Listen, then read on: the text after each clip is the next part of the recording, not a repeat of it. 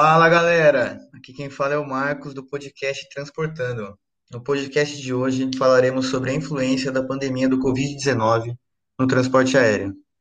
Para falar sobre esse tema, eu trouxe duas pessoas feras no assunto, da Universidade Federal de São Paulo. Bem-vinda Suelen, bem-vinda Patrícia. Oi galera, eu sou a Suelen, estudante de Engenharia de Petróleo. Oi pessoal, eu sou a Patrícia, estudante de Engenharia Ambiental.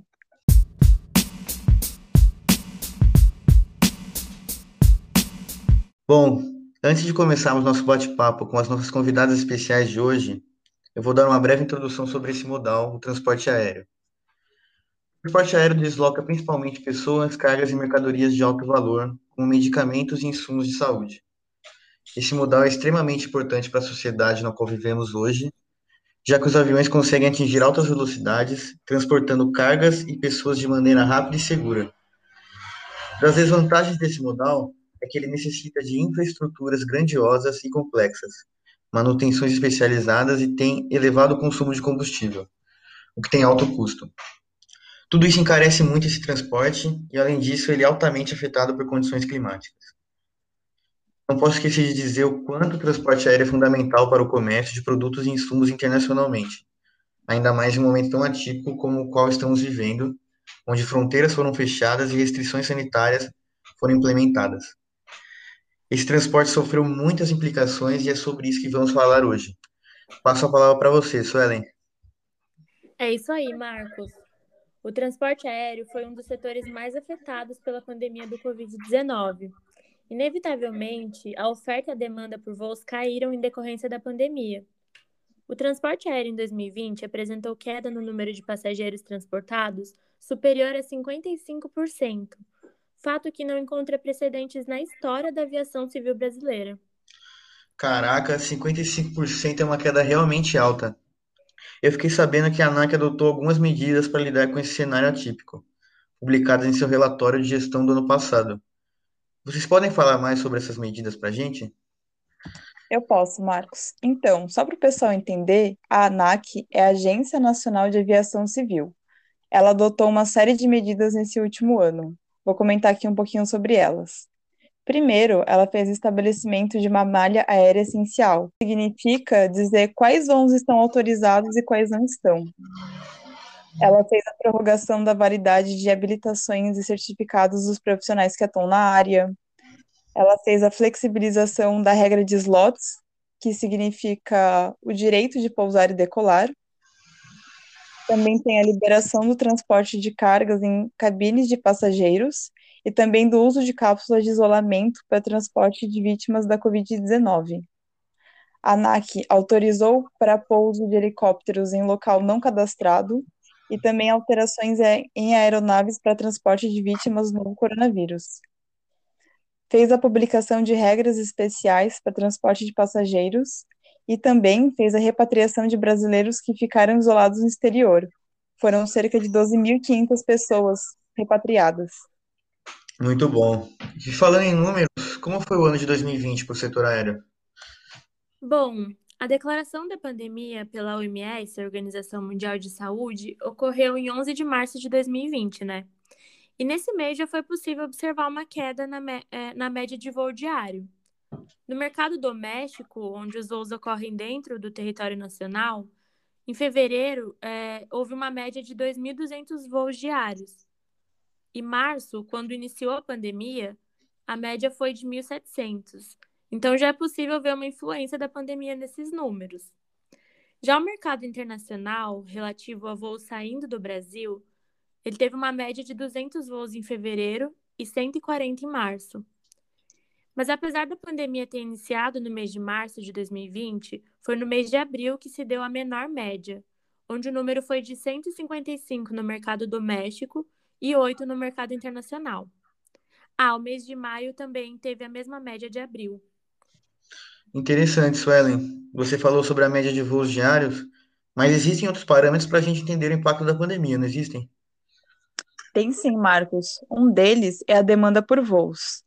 Em uma comparação com o ano de 2019 com 2020, apresenta um aumento de 2% em, em janeiro e 4% em fevereiro de demanda por voos. Mas logo no início da pandemia, no mês de março, teve uma queda de 32% e em abril atingiu a maior queda, que foi 93% no mercado doméstico e no mercado internacional, a queda foi de 30% em março e 96% em abril. É muita coisa. Realmente, Patrícia. Outro parâmetro interessante para a gente observar é o total de passageiros transportados. No ano de 2019, foram transportados 95 milhões de passageiros no mercado doméstico. Já no ano de 2020, foram transportados 45 milhões. O mês que apresentou o menor número de passageiros transportados foi abril, com um pouco mais de 400 mil passageiros. Para vocês terem uma noção, no mês de abril de 2019 foram transportados mais de 9 milhões de passageiros. É uma diferença bem assustadora, não é mesmo? Nossa, deu para ter uma noção bem legal do cenário com essas informações que vocês apresentaram. Percebi que o mês de abril foi o mês mais afetado do ano de 2020. E como ficou o cenário das cargas e mercadorias? Então, o transporte de cargas e correio também sofreu queda. Em 2019, 1,3 milhões de toneladas foram transportadas. Já em 2020, o número foi de 1 milhão de toneladas. Mesmo com essa redução, queria comentar que o transporte aéreo de cargas está sendo essencial nesse período, porque é como está sendo feito o transporte das vacinas e dos insumos. Inclusive, a medida da Nike que eu comentei antes para transportar carga em cabine de passageiros é em relação a isso. A medida autoriza o transporte de gelo seco em cabine de passageiros. Marcos, é legal falar que também houve uma queda de 14% na tarifa aérea média doméstica real. Então, Su, queria pontuar também que essa foi a menor queda dos últimos 10 anos.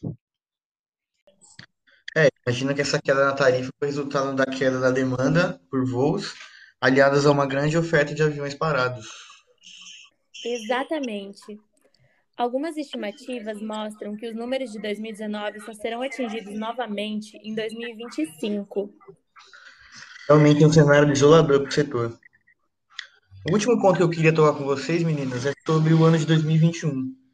Quais informações vocês já possuem e quais as perspectivas para os próximos meses em relação ao mercado internacional?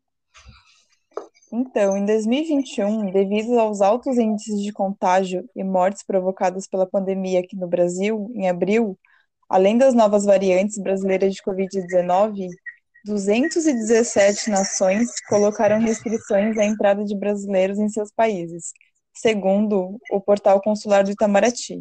217 países, não tá fácil pra gente, né, pessoal? Ainda faltam análises a respeito desse último período de suspensão de voos, mas de certo trarão impactos significativos no setor de transporte aéreo internacional. Ah, Marcos, você falou que esse seria o último ponto, mas eu acho muito interessante eu e a Suelen falarmos para o pessoal que existem e quais são os direitos e deveres dos passageiros que vão precisar viajar durante esse período, agora na pandemia, e também alguns cuidados que os passageiros devem ter durante a viagem. As medidas que a ANAC e o governo federal publicaram se referem ao cancelamento de passagens e reembolsos que os passageiros podem ter, e as regras de cancelamento e alterações de voos por parte da companhia aérea. Vocês podem consultar no site da ANAC, porque senão ficaria muito chato eu estudar tudo por aqui. É isso aí, Patrícia. Para quem precisa viajar, a ANAC também tem algumas orientações de cuidados. Eles orientam os passageiros a usarem máscara durante toda a viagem, fazerem um check-in pela internet para reduzir a exposição ao risco e fazerem uso de álcool gel. Já no aeroporto, os funcionários devem usar equipamentos de proteção individual e deve, deve ser mantido um distanciamento de dois metros, tanto entre as pessoas quanto entre os assentos também. E os banheiros desses aeroportos devem ser higienizados pelo menos três vezes por dia e os espaços devem ser mantidos limpos o tempo todo. Já na aeronave, as aeronaves da frota brasileira elas contam com um sistema de filtragem que renova o ar a cada três minutos e captura cerca de 99% das partículas. Então, isso garante um pouco mais de segurança para quem precisa viajar, né? A tripulação ela tem uma orientação específica para o desembarque dos passageiros para evitar aglomerações. O setor aéreo está se esforçando ao máximo, né, para manter a segurança durante as viagens para quem precisa viajar. É, a pandemia ainda não acabou e tem muita coisa para acontecer ainda.